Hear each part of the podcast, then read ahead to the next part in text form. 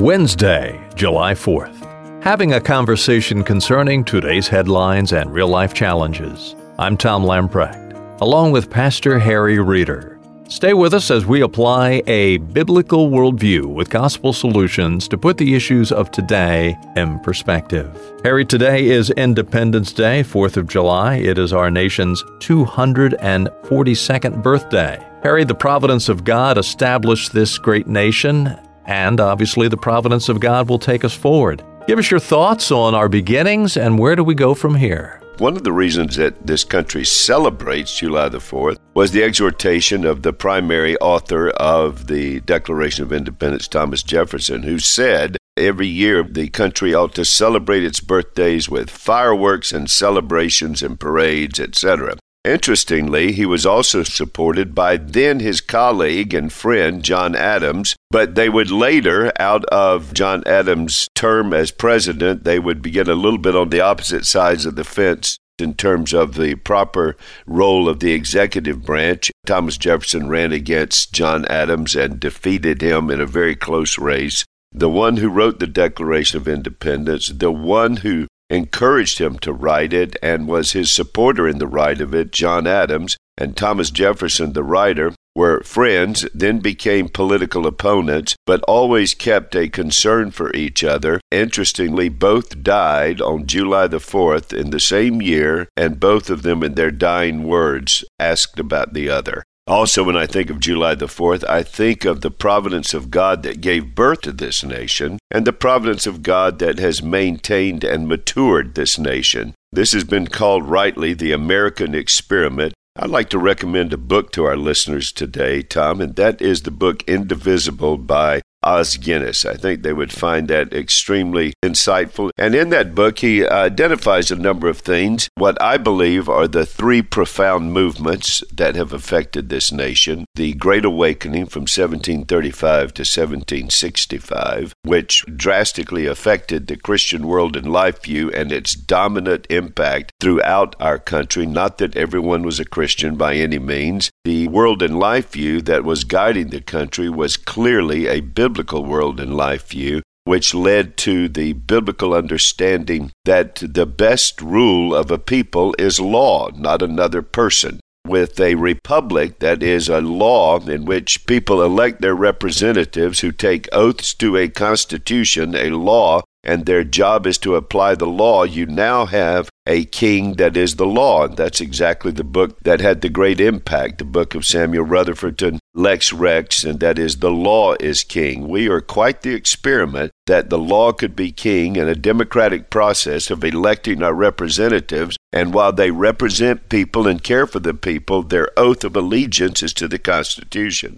And then, secondly, that world and life view was then buttressed by the second Great Awakening from 1785 that lasted till about 1880 with numerous revivals throughout our country in regions and nationally and that not only maintained our view of liberty that is bounded within law law is what keeps liberty from becoming anarchy but that you apply law, and the purpose of law is to protect liberty, the inalienable rights that God has given to man, and the government doesn't grant those rights but protects them and the maturing of that so that uh, eventually the stupidity of enslaving people and not protecting their rights as was done to the Africans that were brought to this country that was eventually abolished and then the protecting of their rights and their attempt to control them with Jim Crow laws that was eventually abolished and I think it is actually the first amendment of free speech and the free practice of religion that not only maintained the freedoms of this American experiment and its government structure through multiple crises, but also matured them.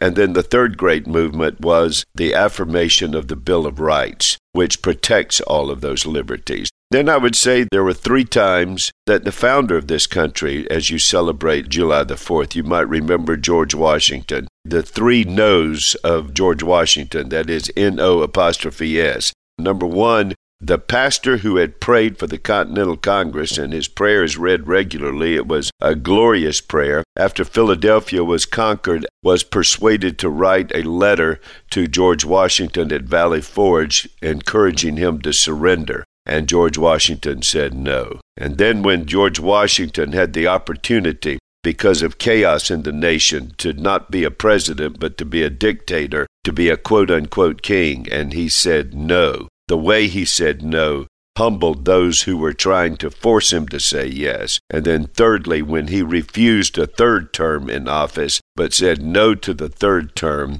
and brought forth not a legislative, but a precedent establishing to limited terms to the office that now stands as a law, but back then he set the precedent. Those three no's of George Washington, I think, ought to be celebrated. And then finally, Tom, I think we ought to celebrate the ingenious of the constitutional infrastructure that has been established where the law is executed by an executive office. As we noted in yesterday's program, it is applied by the judiciary, and then laws are made and amended by a legislature. And all three branches are populated through an approval process of either elections or appointments by those who have been elected you have that replicated at three levels the local level, the state level, and the national level. And the Constitution clearly declares that the power does not start at the national level and is granted to the state level and from the state to the local, but it is in the other direction. The Bill of Rights affirms the rights of the states, and the powers of the federal government are only those that have been granted by the states. I find that very ingenious, but most of all, I am grateful this July the 4th that God has extended His providence in that there has been the blessing of God with these gospel awakenings, and I am praying for a third gospel awakening. I'm laboring for it, I'm praying for it, so that we see the transforming grace of God and the country is made from the ground up through changed lives as the Lord Jesus saves us not only from sin's guilt and shame and brings us from a destiny of eternal destruction in hell to the glorious blessing of eternal life. I pray that for everyone that's listening. And if you've never made that commitment to Jesus Christ, that would be the greatest liberty that you could celebrate this July the 4th. And in the meantime, I also want to labor for God's common grace, that He would restrain our society from the inevitable demise that we see in every culture. There's two tipping points that I try to share from a Christian world and life view. One is every movement at the 40 to 80 year mark almost always begins to descend downward as it loses its moorings from its origination. You see that in the book of Judges. The nation of Israel was in desperate need of a judge who would lead them back to godliness and righteousness and wisdom and a revival. But you also see in the affairs of nations that most nations only last 150 to 250 years. Their death from the outside was preceded by the death from the inside. And the death from the inside was not some major apostasy. It was simply the death of a thousand cuts as the moral center and gravitas of the nation is lost. I believe the gravitas of this nation has been the imperfect but steady influence of the evangelical church for Jesus Christ. I am a patriot. I love the gospel to go to all the nations, but I do, like the reformers, pray for the gospel to go to my own nation. Calvin sent 1,300 missionaries to France, and the French Huguenot Church was born. Knox said, Give me Scotland or I die. Latimer and Ridley said, as they were dying in the flames at Oxford, said, We are lighting a candle for Christ that shall not be put out in all of England. I pray for the same thing in my own country.